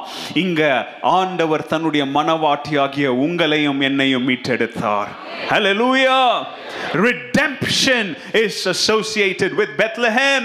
முதல்ல சொன்ன மரணம் பெத்லகேமோடு என்ன செய்யப்பட்டிருக்கிறது? ஒப்பிட்டு எழுதப்பட்டிருக்கிறது. ரெண்டாவது மீட்பு பெத்லகேமை குறித்து பைபிளில் எழுதப்பட்டிருக்குது. மூன்றாவது சுருக்கமாக படிக்கலாம். ஒன்று சாமியலின் புஸ்தகத்தை நீங்கள் வாசித்து பார்த்தீங்கன்னா அங்கே இஸ்ரவேலின் பொன்காலம் பொற்காலம் த கோல்டன் பீரியட் அப்படின்னு ஆரம்பிக்குது. யார் இடத்துல இருந்து ஆரம்பிக்குது? தாவீது ராஜா இடத்துல இருந்து ஆரம்பிக்குது. நீங்கள் அங்கே பார்த்தீங்கன்னா ஒன்று சாமியலின் புஸ்தகம் பதினாறாவது அதிகாரத்திலிருந்து பாருங்களேன். அங்கே தாவீது ராஜாவாக என்ன செய்யப்படுகிறான்? அபிஷேகம் செய்யப்படுகிறான். இப்போ நான் சொன்னேன் ரூத்லேருந்து ஆரம்பிச்சுட்டு வந்தேங்க. அப்படியே ரூத்லேருந்து வருது. ரூத்லேருந்து அடுத்து சாரி ராகேல்லேருந்து ஆரம்பித்தோம் ராகேல்லேருந்து ராகேல்ல இருந்து வந்தோம்? ரூத்துக்கு வந்தோம். ரூத்லேருந்து படுத்து எங்கே வரும்? தாவீது ராஜாக்கு thousand six hundred years BC thousand one hundred BC Ruth. இப்போ தௌசண்ட் பிசி கிங் டேவிடுக்கு வரோம் இப்போ நம்ம தாவீது ராஜா அவன் அங்க ஆடு மேய்ச்சிக்கிட்டு இருந்த பையன் யாரா இப்போ அபிஷேகம் பண்ணப்படுகிறான்? ராஜாவாக. நீங்க தாவீது ராஜாவுல இருந்து அப்படியே கவுண்ட் பண்ணிட்டு போனீங்கன்னா அல்லது இயேசுல இருந்து ரிவர்ஸ்ல கவுண்ட் பண்ணிட்டு வந்தீங்கன்னா ஆல்மோஸ்ட் தேர்ட்டி நைன் டைம்ஸ் ரிவர்ஸ்ல இவன் யாரா இருக்கிறான்? இயேசுக்கு great great great great great great great grand ஃபாதரா இருக்கிறான். யாரு? தாவீது ராஜா. இவன் எங்க அபிஷேகம் செய்யப்படுகிறான்? பெத்தலகேமல் அதனால தாங்க மரியாளும் யோசேப்பும் எங்க வந்தாங்க? பெத்தலே கேமுக்கு வந்தாங்க. ஏன்னா அகஸ்து ராயன் அதான் ஃபர்ஸ்ட் சர்வீஸ்ல நீங்க கேட்டு பாருங்க உங்களுக்கு அந்த டிஃபரன்ஸ்லாம் சொல்லியிருப்பேன். எங்க இருந்து எங்க வந்தாங்க? இவங்க பெத்தலே கேமுக்கு அவங்க குடியுரிமையை பதிவு செய்வதற்காக என்ன செஞ்சாங்க? டு ரெஜிஸ்டர் எதற்கு? டாக்ஸ் வரி கட்டுவதற்காக. அப்போ அதனால தாங்க இவங்க பெத்லேகேமுக்கு வந்தாங்க. ஏன்னா அவங்க இருந்த இடத்துல அவங்க அவங்க அங்கேயே குழந்தை பெற்று அங்கேயே வாழ்ந்துருக்கலாம் இல்லையா? ஏன் யூதயாவுக்கு வந்தாங்க? கலிலேயாவிலே இருந்திருக்கலாம் இல்லையா? ஏன் நாசரத்துக்கு ஏன் வர வேண்டிய சூழ்நிலை? அல்ல கவனிங்க. ஏசு கிறிஸ்து இந்த பூமியில் வந்து பிறக்கும் பொழுது அவர் ராஜாதி ராஜாவாக வந்து பிறந்தார் அப்படின்றத நீங்க மறந்துடாதீங்க யாரா வந்து பிறந்தார்? ராஜாதி ராஜாவாக வந்து பிறந்தார். இதை யார் கேட்டா தெரியுமா கரெக்டா சாஸ்திரிகள் வந்து கேட்குறாங்க யூதர்களுடைய ராஜா எங்க பிறந்திருக்கார்? எங்க அவன் வந்து குழந்தை பிறந்திருக்குன்னு கேட்டிருக்கலாம் இல்லையா? அவன் உபயோகிக்கிற வார்த்தையை பாருங்களேன். அதாங்க யார் இயேசுவ ஆத்ம கண்களால் பார்க்குறாங்களோ அவங்களுக்கு தாங்க அவர் யாருன்னு தெரிவார் இவனுக்கு அவன் இயேசு மேசியாவை யாரா பார்த்துருக்கிறான் இவனுக்கு? அதனால தாங்க அவனை என்னன்னு சொல்றோம் நாம? வைஸ் மேனு சொல்றோம். இல்லையா? ஞானின்னு சொல்றோம். ஏன்னா யார் யார் இயேசுவை கண்டடைகிறாங்களோ எல்லாரும் ஞானி தாங்க நீங்க ஸ்கூலுக்கு போனீங்களோ போலையோ படிச்சீங்களோ படிக்கலையோ இயேசுவை கண்டறிந்த படிக்காத பாமரர்களும் ஆண்டவருடைய பார்வையில் ஞானிகள் அப்படின்றத என்ன செஞ்சிடக்கூடாது? மறந்துடக்கூடாது. அதனால தாங்க ஞானிக வந்து கேட்குறாங்க where is that child who is born as the king of Jews இயேசுவின் மரணத்திற்கு முன்பதாக ஜனங்களும் இப்படிதாங்க பாடினாங்க. ஜே ஜேன்னு போட்டு கத்துனானுங்க. என்ன கத்துனானுங்க தெரியுமா? லூக்கா பத்தொன்பதாவது அதிகாரம் முப்பத்தெட்டாம் வசனம். Blessed be the king that comes in the name of the Lord blessed is the man பாடலங்க அவன். என்னன்னு பாடுறான்? ராஜாதி ராஜா தேவனுடைய நாமத்தில் வருகிற கிங் அப்படின்னு பாடினாங்க. ஏன் ராஜான் பாடினான் தெரியுமா? அவன் அவனுங்களை ரோமர்கள்ட்டிருந்து விடுவிக்க போகிற ராஜான்னு நினைச்சாங்க. எவ்வளோ நாள் தாங்க இவங்க கிட்ட அடிமையாக வாழ்றது? நாங்கள் யூதருங்க இன்னும் எவ்வளவுதாங்க கஷ்ட காலம் எங்களுக்கு? இந்த ரோமர்கள்ட்ட இருந்து எங்களுக்கு ஒரு நல்ல காலம் வராதா? அப்படின்னு சொல்லி ஏசு எங்களுக்கு ராஜா எங்களை இந்த ரோமர்கிட்ட இருந்து எங்களை ஜெயித்து ஒரு பெரிய கூட்டத்தை சேர்த்து எங்களை விடுவித்திருங்களேன் அப்படின்னு சொல்லி எதிர்பார்த்தானுங்க. இன்னொரு கூட்டம் ஏன் அவரை ராஜான்னு கத்துனானுங்க தெரியுமா? எங்க இவ போற இடத்துலலாம் அற்புதமா செய்யறாருங்க இவரு. பட்டினியா இருக்கிற வயிற்றுக்கு என்ன தராரு? ஆகாரம் தராருங்க. அருமை இவர் கூட போனா நல்லா டைம் பாஸ் ஆகுதுங்க. கூட்டத்தோட கூட்டமா இவர் போற இடத்துக்கெல்லாம் போனா நல்லா வேடிக்கை காட்சிகளா இருக்குங்க. வாழ்க்கை எப்படியே ஓட்டிடலாங்கன்னு ஒரு குரூப் நினைச்சாங்க. ஆனா அவர் அவர்களுடைய நாட்டையோ தேசத்தையோ அரசாங்கத்தையோ அரசால வந்த ராஜா இல்ல. அவர்களுடைய இதயத்தை அரசால வந்த ராஜான்ற உண்மையை தெரிஞ்ச உடனே அவரை கல்லெறிந்து சிலுவையில் என்ன செய்ய பார்த்தாங்க? கொல்ல கூட்டத்தில் சேர்ந்தாங்க. நல்லா கவனிங்க. ஆண்டவராக இயேசு கிறிஸ்து இந்த உலக அரசாங்கத்தை அரசாலவோ ஒரு தேசத்தை அமைக்கவோ அல்லது ஒரு சிங்காசனத்தில் பிள்ளை ராஜாவாக சோழ ராஜாவாக இல்லையா? அலெக்சாண்டர் த கிரேட் போல அவர் வாழணும் அப்படின்றதற்காக வரலங்க. இங்க இருக்கிற எல்லாருடைய இருதயத்துல அவர் ராஜாவாக அமரும்படி அவர் வந்தார். இன்னைக்கு இங்க ராஜாவாக இயேசுவை நீங்க சு- இதயத்துல சுமக்காம இங்க வந்து உட்கார்ந்தீங்கன்னா ஆண்டவர் பிறந்தது மரித்தது உயிர் தெளிந்தது எல்லாமே வீண்க. தேவ பிள்ளைகளுடைய இருதயத்தில் என்றென்றும் அரசாள வேண்டியது யாரு? நலந்தங்க பாடுறோம். என் மன ராஜ்யத்தில் என்றும் அரசாளுகின்ற ராஜாதி ராஜாவுக்கு என்னது? ஸ்தோத்திரம்னு பாடுறோம். பாடுறீங்களா? இந்த பாடலெல்லாம் பாடுங்க உங்க உங்க ஜப நேரங்களில். அதிகாலையில் எழும்பி ஆண்டவரோடு தனிமையான நேரங்களில் இந்த உலக கஷ்டம் உங்களை இருதயத்தை பிழிய முழுது உங்களுடைய வாழ்க்கையின் வேதனைகள் உங்களை அப்படியே பிழிய முழுது அது தனிமையான நேரத்தில் உட்காந்து இந்த மாதிரி பாடலெல்லாம் நீங்கள் பாடினீங்கன்னா ஐ கேரண்டி உங்களுடைய கண்கள்லேருந்து தண்ணீர் வரலன்னா கேளுங்க. ஏன்னா என்னுடைய இருதயத்தை ஆண்டு அரசாள்றது. இன்னைக்கு நான் யார் யாருக்கோ கொடுத்துட்டேனே கவலைக்கு விட்டுட்டேனே பயத்துக்கு விட்டுட்டேனே கேலி பொருள் பொருளுக்கு விட்டுட்டனே காஷிப்க்கு விட்டுட்டனே ஆனா என் இருதயத்தை ஆண்டு அரசால வேண்டியது யார் மாத்திரம்? கர்த்தராகிய இயேசு கிறிஸ்து மாத்திரம் அப்படின்னு சொல்லி ஒவ்வொரு நாளும் இப்படிப்பட்டு அர்ப்பணிப்பான பாடல்களை பாடி மறுபடியும் மறுபடியும் ஆண்டவருக்கு என்ன செய்வோம் நம்மை? அர்ப்பணிப்போம். ஒன்ஸ் தே ஃபவுண்ட் அவுட் ஏன்பா இவரு நமக்கு அரசியல் ரீதியா ராஜாவா வரல. சமாதானம் ராஜான்னு வராரு என்னப்பா இது ஒன்றும் புரியலையே. நான் உனக்கு சமாதானத்தை தரேன்னு சொல்லிட்டு வராரு ஒன்றும் புரியலையேன்னு தான் அவருக்கு விரோதமாக எழும்புனானுங்க. கவனிங்க. இந்த கால வேலையில் அவர்கள் செய்த தவறு நாம செய்திடக்கூடாதுங்க. இயேசு ராஜாவின் செய்தி உனக்கு சமாதானம் உண்டாவதாக. இந்த கால வேலையில் இயேசு அவர் சந்தித்த எல்லாரையும் பார்த்து சொன்னாரு பயப்படாதீங்க. உங்களுக்கு சமாதானம் உண்டாவதாக. அப்படின்னு சொல்லி இயேசு சந்தித்த எல்லாருக்கையும் சொன்னாருங்க. அந்த செய்தி இன்னைக்கும் உண்மைதாங்க. அந்த செய்தி இன்னைக்கும் ஃப்ரெஷ்ஷாக தாங்க இருக்கு. அந்த செய்தி காலா காலமும் அழியாதுங்க. அந்த செய்தியின் வல்லமை காலா காலமும் எல்லை- கம்மியாயிடாதுங்க உலகம் முடிவு பரியந்தம் வரை இயேசுவின் வார்த்தைகள் என்றென்றும் மாறாமல் இருப்பதால இயேசு நமக்கு சமாதானம் தருகிற தேவன். ஹலலூயா ஹலலூயா அதனால தாங்க அவரை உட்கார வச்சு அவருக்கு தலையில தங்க கிரீடத்தை போடலங்க. முட்களின் கிரீடத்தை இறக்குனாங்க. வேதனையோடு கண்ணீரோடு சகிப்போடு நமக்காக அவர் ஏற்றுக்கொண்டார். அதனால தாங்க அவரை உட்கார வச்சு அவர் மேல ஒரு சிவப்பு அங்கிய போடும் பொழுது அதை ஒரு ராஜ கம்பீர மகிமையின் அடையாளமாக மரியாதையின் அடையாளமா போடலங்க. அவரை கேலி செய்து ஏளனம் செய்து இந்த அப்பா நீ தான் ராஜான்னு சொல்லி அவர் மேல என்ன செஞ்சாங்க? அந்த சிவப்பு அங்கிய போட்டாங்க. அதையும் அவர் ஏற்றுக்கொண்டார். ஒரு ராஜா கையில இருக்க வேண்டிய செங்கோலுக்கு பதிலாக இந்த அப்பா நீ ராஜா தானே? வாங்கிக்கோன்னு சொல்லி ஒரு காஞ்சி போன குச்சை கொடுத்து அவரை கேலி செய்து கிண்டல் செய்தாங்க. அவர் எல்லாத்தையும் சகித்தார். எதற்காக? உங்களுக்காக எனக்காக. லூயா They spat upon him. They mocked him. They beat him. Yet he was born in Bethlehem as the only king who did not desire a throne, but he desired the humble hearts of each and every one of us. Why? So that he can bring us salvation. பாடம் number மூன்று தாவீது யூதர்களின் ராஜாவாக பெத்லகேமில் அபிஷேகம் செய்யப்பட்டது. வரப்போகிற பெத்லகேமில் பிறக்க போகிற மேசியா ராஜாதி ராஜாவாக மனுக்குலத்தை ஆளப்போகும் மேசியா என்னும் கிறிஸ்துவின் பிறப்பின் அபிஷேகத்திற்கு முன்னோடியாக இருந்தது. இருந்தது லூயா தௌசண்ட் இப்போ நம்ம we come across thousand six hundred BC thousand hundred BC thousand BC இப்போ இப்படி போவோம் இப்போ. நெக்ஸ்ட் அதே தாவிதராஜாவுடைய வாழ்க்கையில் அரவுண்ட் நைன் ஹண்ட்ரட் இந்த பிசியில் ஒரு சம்பவம் நடக்குதுங்க. இதுவும் பெத்தலஹேமில் தாங்க நடக்குது. எங்கே நடக்குது? ரெண்டு சாமுவேலின் புஸ்தகம் இருபத்தி மூணாவது அதிகாரத்தில் நீங்கள் வீட்டில் போய் வாசித்து பார்த்தீங்கன்னா பெலிஸ்தியர் ஆண்டவருடைய பிள்ளைகளுக்கு விரோதமாக எழும்பி வந்து யுத்தம் செய்ய வந்துட்டாங்கங்க. அங்கே பார்த்தீங்கன்னா பெத்லகேம் அவங்க கைப்பிடிச்சிட்டாங்க.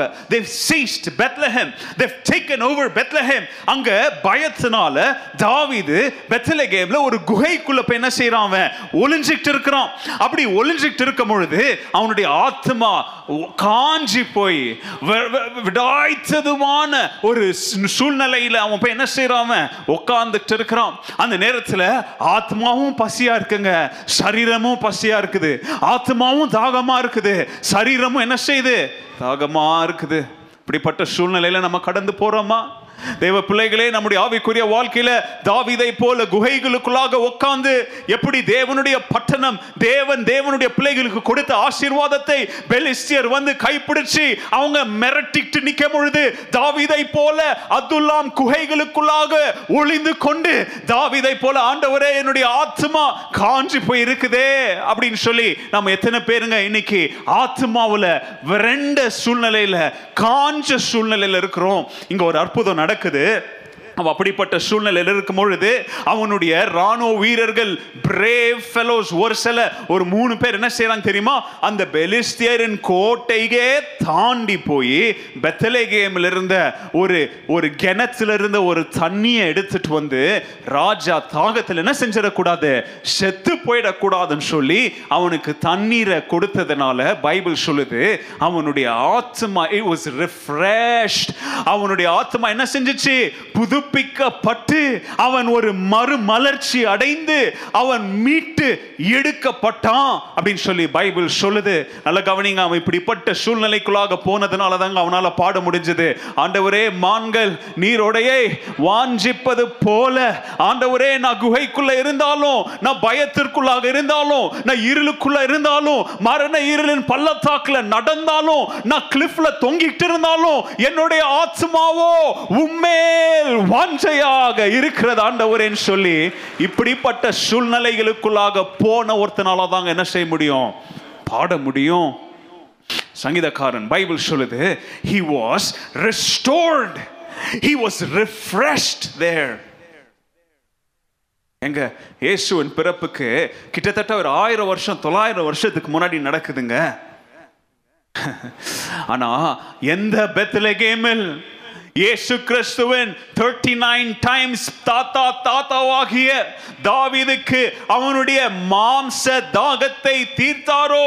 பைபிள்ல யோவான் ஏழாவது அதிகாரம் முப்பத்தேழாவது வசனத்துல ஆண்டவர் நின்று சொன்னாரு யார் தாகமா இருக்கிறானோ? என்னிடத்தில் வந்தவன் என்ன செய்ய கடவன்? அவன் பானம் செய்ய கடவன். ஏனா ஜீவ ஊற்று நானே என்று ஆண்டவர் சொல்லுகிறார். கரங்களை உயர்த்தியராமேன்னு சொல்லுங்க.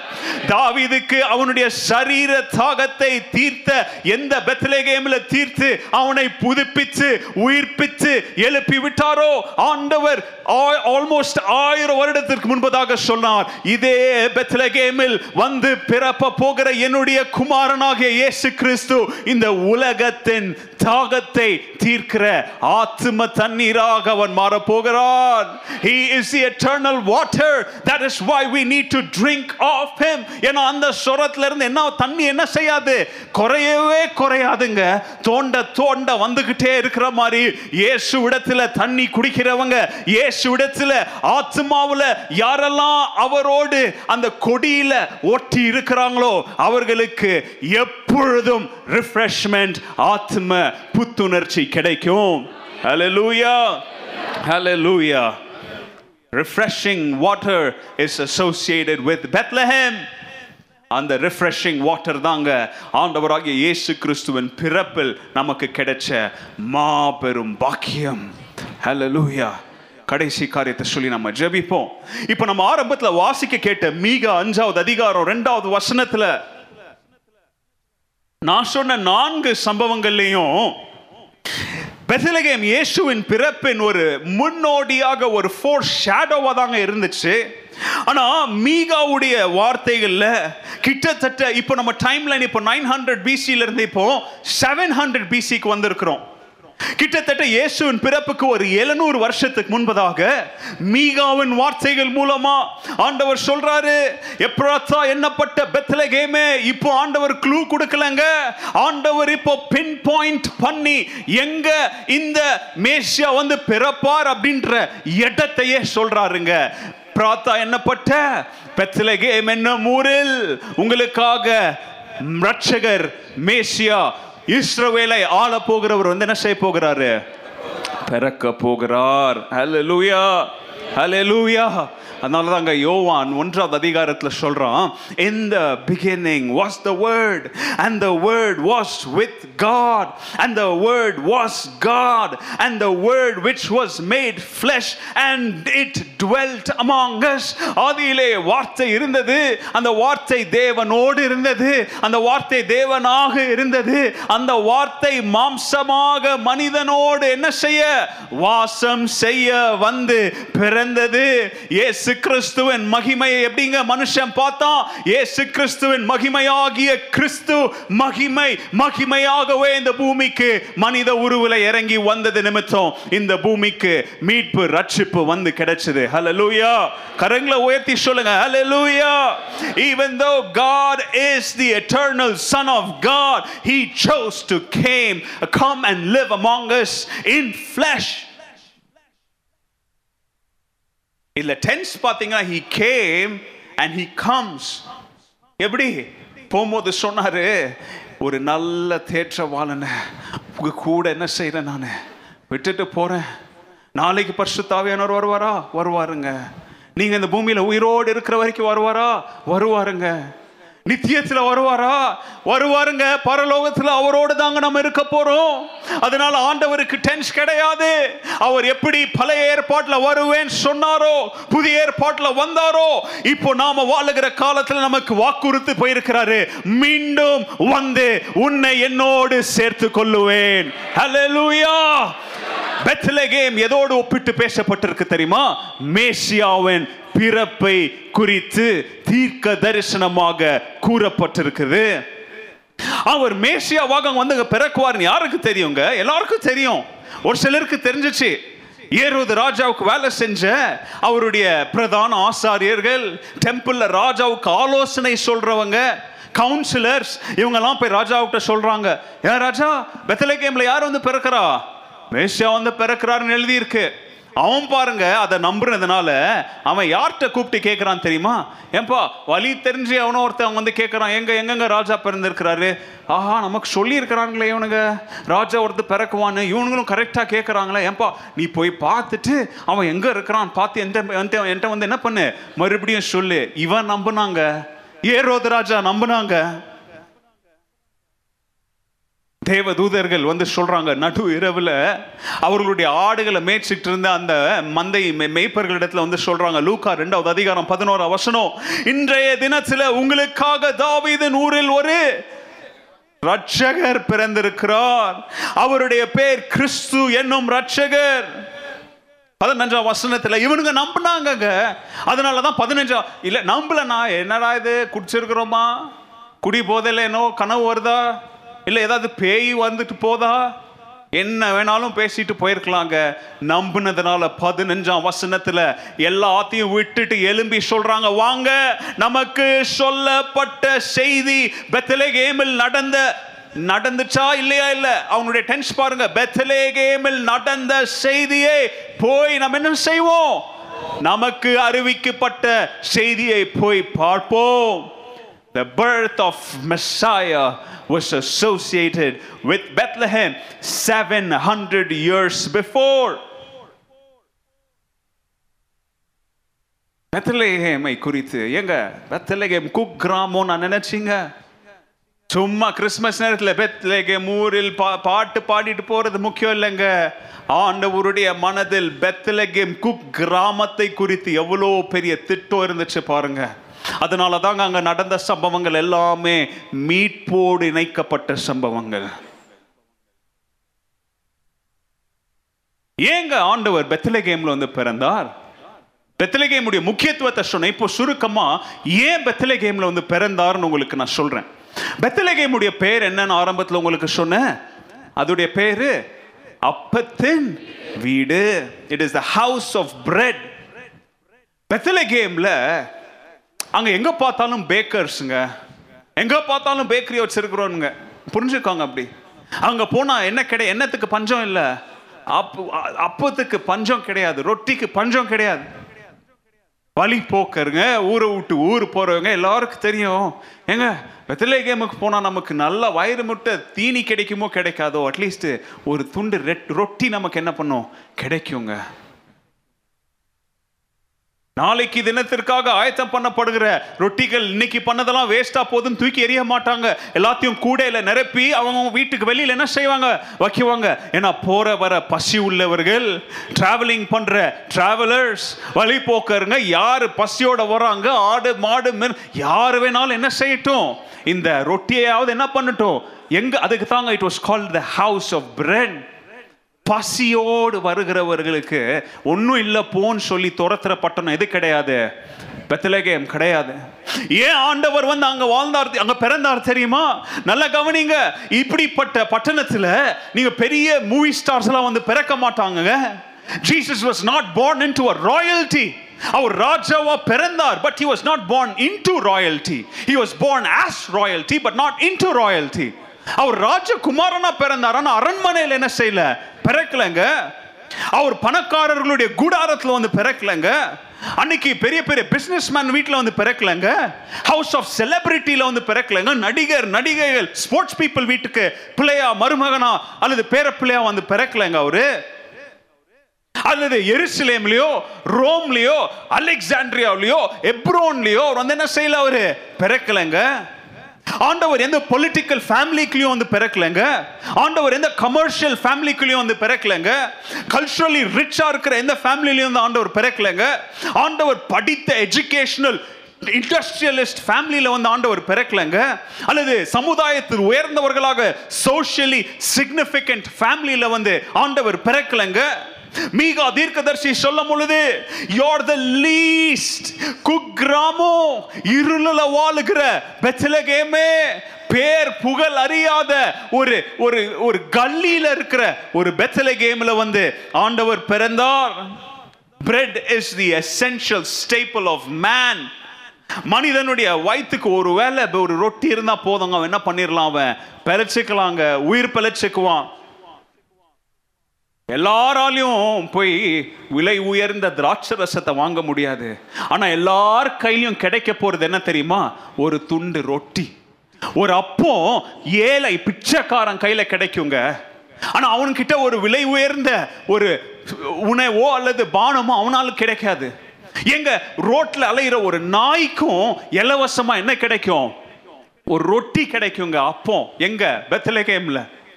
எல்லா மனிதனுக்கும் இலவசமாக சுலபமாக கிடைக்கக்கூடிய பொருள் எது? ஒரு ரொட்டினா ஆண்டவர் அப்படிப்பட்ட அப்பத்தின் வீட்டில் வந்து பிறந்ததன் காரணம் என்னை உலகத்தில் இருக்கிற எல்லாரும் பெற்றுக்கொள்ளும்படியாக. என்னை யாரு? பணக்கார மாத்திரம் இல்ல. நான் ரொம்ப காஸ்ட்லியான கடவுள் இல்ல. என்னால யாரும் இயேசுவைனால அஃபோர்ட் பண்ண முடியாதுன்னு சொல்ல முடியாதுங்க. எல்லாருக்கும் இலவசமாக கையில் கிடைக்கக்கூடிய ஜீவ அப்பமாகிய ஆண்டவராகிய இயேசு கிறிஸ்து. பெத்தலகேமில் வந்து பிறந்தார். ஹலலூயா இன்னைக்கு கிறிஸ்தவம் நமக்கு கஷ்டமா இருக்குது. இட் இஸ் ஸோ காஸ்ட்லி ஆமாங்க அவருடைய வாழ்க்கை எவ்வளவு காஸ்ட்லிங்க அந்த காஸ்ட்லியான வாழ்க்கையை நமக்காக இலவசமாக மாற்றி கொடுத்தார் இல்லையா? எங்க நீங்க விரும்புகிற காஸ்ட்லி பெண்ணுங்க பத்து லட்சம் உங்களுக்கு வாங்க முடியாது. ஆனா அந்த பத்து லட்சத்துக்கு அவர் விலையை செலுத்தி இந்த நீ என் பிள்ளை அதனால எடுத்துக்கோன்னு உங்ககிட்ட கொடுத்தாரு இல்லையா? ஆத்மா நித்திய வாழ்க்கை நம்மளால எதை செய்தும் பெற்றுக்கொள்ள முடியாதுங்க. ஆனா அந்த நித்திய வாழ்க்கையை பெற்றுக்கொள்ளும்படியாக தன்னையே தியாகம் செய்து நித்திய வாழ்க்கைக்கு நானே வழி உள்ளவான்னு சொல்லி நம்மளை அழைத்திருக்கிறார் இல்லையா? இன்னைக்கு ஆண்டவர் ஏன் பெத்தலகேம்ல பிறந்தார் அப்படின்றத மறந்துடாதீங்க.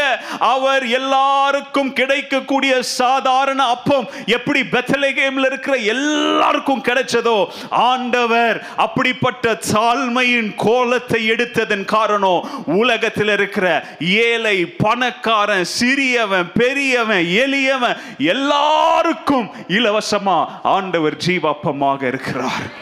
ஹalleluya ஏங்க ஆண்டவர் பெத்லகேம்ல வந்து பிறந்தார் ரெண்டாவது பாடம் ஏன்னா அப்பத்தை நீங்க சாப்பிட்டீங்கன்னா வயிற்று பசி தீருங்க. ஆனா கிறிஸ்தவர்களுக்கு வயிற்று பசி தீக்கிறது முக்கியம் இல்லைங்க. நம்முடைய ஆத்மா பசி தீருதா? ஆண்டவர் சொன்னார் நானே ஜீவ அப்பமா இருக்கிறேன். யார் என்னிடத்துல வருகிறாங்களோ அவங்க என்ன செய்ய மாட்டாங்க? பசியா போக மாட்டாங்க. யோவான் ஆறு முப்பத்தஞ்சுல whoever comes to me will never go hungry and whoever believes in me will never go thirsty. அதாவது என்ன தேடி யார் வந்துட்டாங்களோ உனக்கு ஆத்மாவில் இனிமே பசி கிடையாது. இனிமே ஆத்மாவில் உனக்கு தாகம் கிடையாது. ஏன்னா ஜீவ அப்பமும் நானே ஜீவ தண்ணீரும் நானே அப்படின்னு சொல்லி ஆண்டவர் நம்மை அழைக்கிறார். கரங்களை தட்டி ஆண்டவருக்கு நன்றி செலுத்துங்க. எல்லாரும் இந்த கால வேலையில கர்த்தருடைய பந்தியில் பங்கு பெறுகிற நாம மறக்க கூடாத காரியம் ஆண்டவர் சொல்றார். நானே ஜீவ அப்பம் நானே ஜீவ தண்ணீர். ஹலலூயா ஹலலூயா அதனால தாங்க ஏஷாய ஐம்பத்தஞ்சாவது அதிகாரம் ரெண்டாவது வசனத்தில் why spend money on what is not bread and you labour on what is not satisfy ஏங்க உங்க அவங்க பசியை தீக்காது எதுக்கோ போய் நேரத்தையும் காலத்தையும் எல்லா ரீசோர்ஸஸையும் கொடுத்து நேரத்தை கடத்துறீங்க. Easy to get get caught in searching the meaning from the wrong things. இன்னைக்கு தவறானவைகளில் போய் சந்தோஷத்தை நிம்மதியை தேடிட்டு இருக்கிறோமே. நமக்கு தற்காலிக சந்தோஷத்தை தருகிற காரியங்களில் போய் நம்ம நித்திய சந்தோஷத்தை தேடிட்டு இருக்கிறோமே. கவனிங்க ஆண்டவர் he satisfies the soul of those who seek him அவரை தேடுகிறவர்களுடைய ஆத்ம எல்லா தேவைகளையும் அவர் என்ன பண்ணுகிறாரு? பூர்த்தி செய்கிறார். கடைசி காரியம். ஏன் கிறிஸ்து பெத்தலகேம்ல பிறந்தார்? ஏன்னா அவருடைய பிறப்பின் நிமித்தம் அவர் சொல்லுகிற செய்தி ஏன்பா இங்க நிறைய அப்பம் இருக்கு.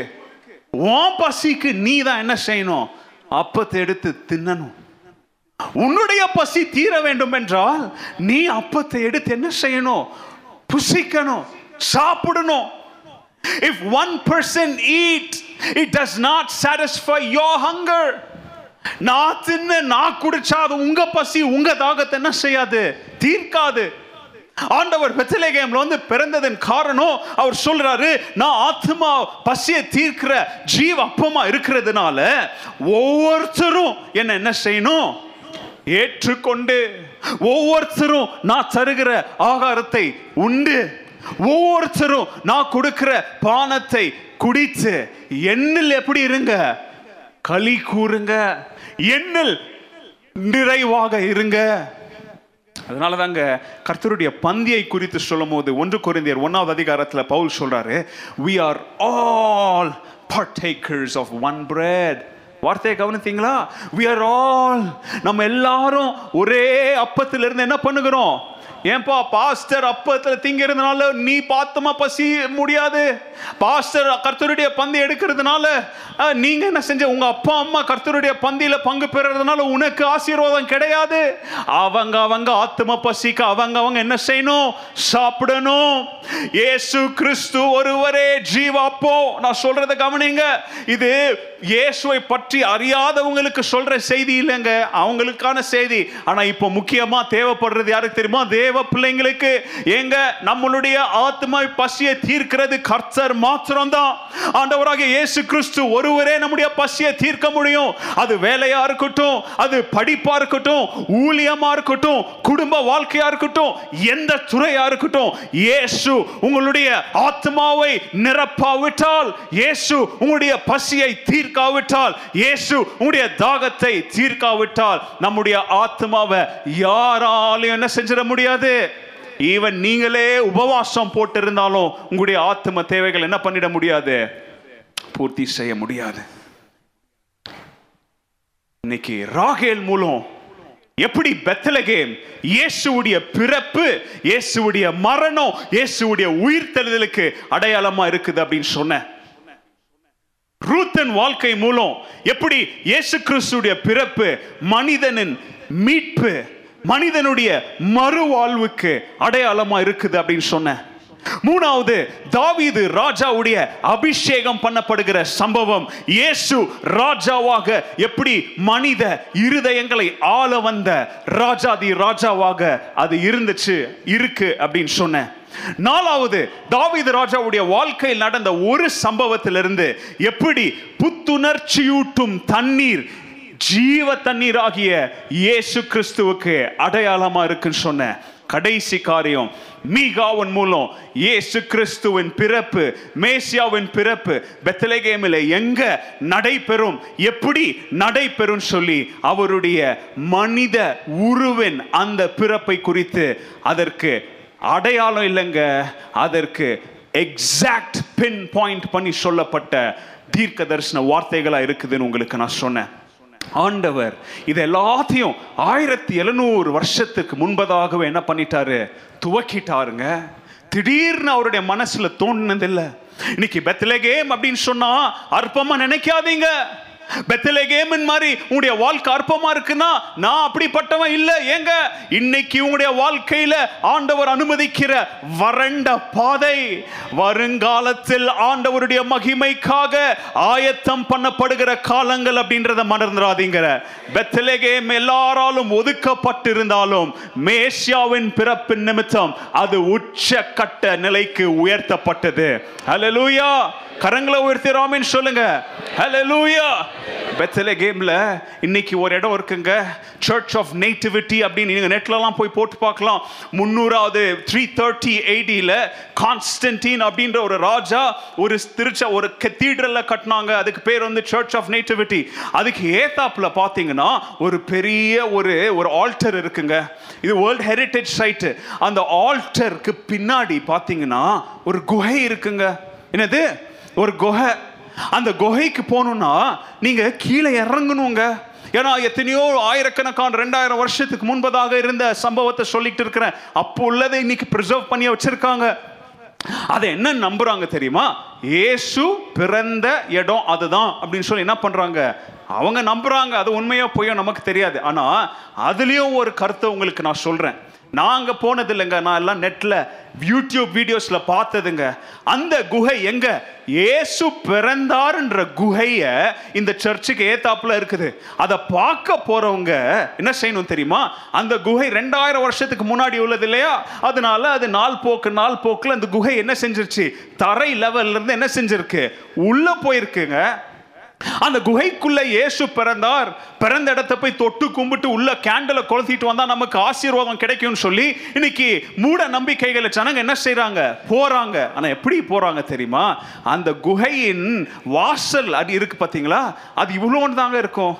அதுக்குள்ள நீங்க யார் அடியா இருந்தாலும் ஏழு அடியா இருந்தாலும் என்ன தரமா செய்யணும்? குனிஞ்சு என்ன செய்யணும்? உள்ள போய் மேசியா பிறந்த இடத்த பார்க்கணும். இன்னைக்கு பெத்தலகேம்ல இருக்குங்க. இதை நான் ஏன் சொல்லி முடிக்கிறேன் தெரியுமா? கர்த்தரை தேடுகிறவர்கள் ஆண்டவர் மலை பிரசங்கத்துல சொன்னாரு blessed are the meek and you will inherit God.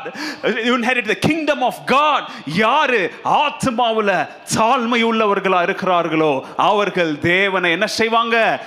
சுதந்திரித்து கொள்ளுவாங்க தரிசிப்பாங்க.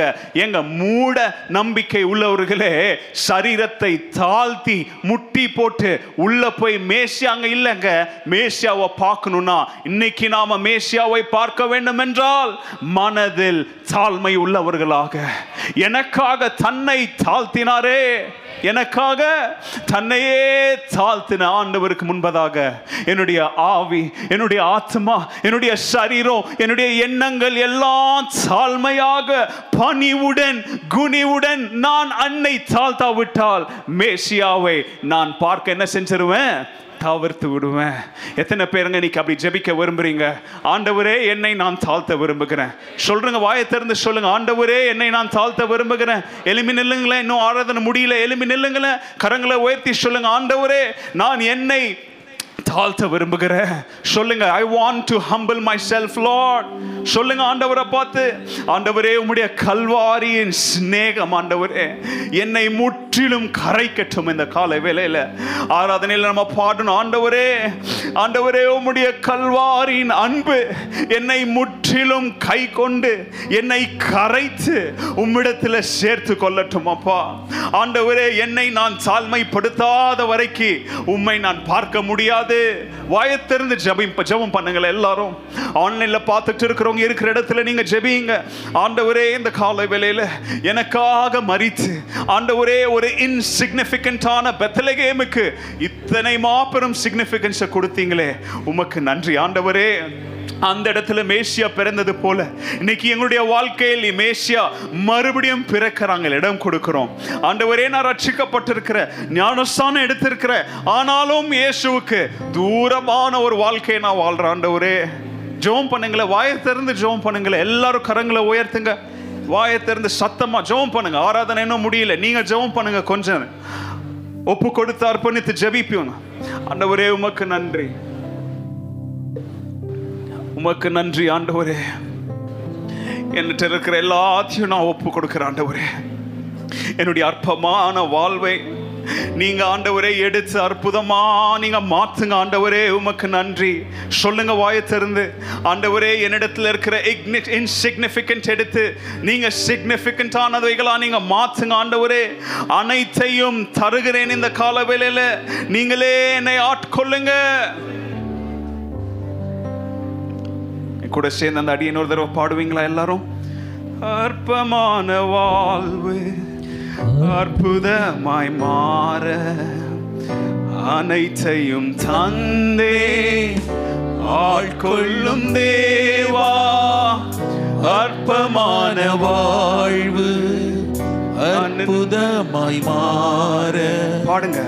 அனைத்தையும் தந்தே ஆட்கொள்ளும் தேவா நான் சிறுகவும் நீர் பெருகவும் நான் சிறுகவும் நீர் பெருகவும் தீபத்தின் திரியாய் எடுத்தாள் கொள்ளும் கல்வாரி ஸ்நேகம் கரைந்திடும் என்னை கல்மனம் மாற்றி கரைந்தோட செய்யும் கல்வாரி ஸ்நேகம் கரைத்திடும் உன்னை கல்மனம் மாற்றி கரைந்தோட செய்யும் கல்வாரி ஸ்நேகம்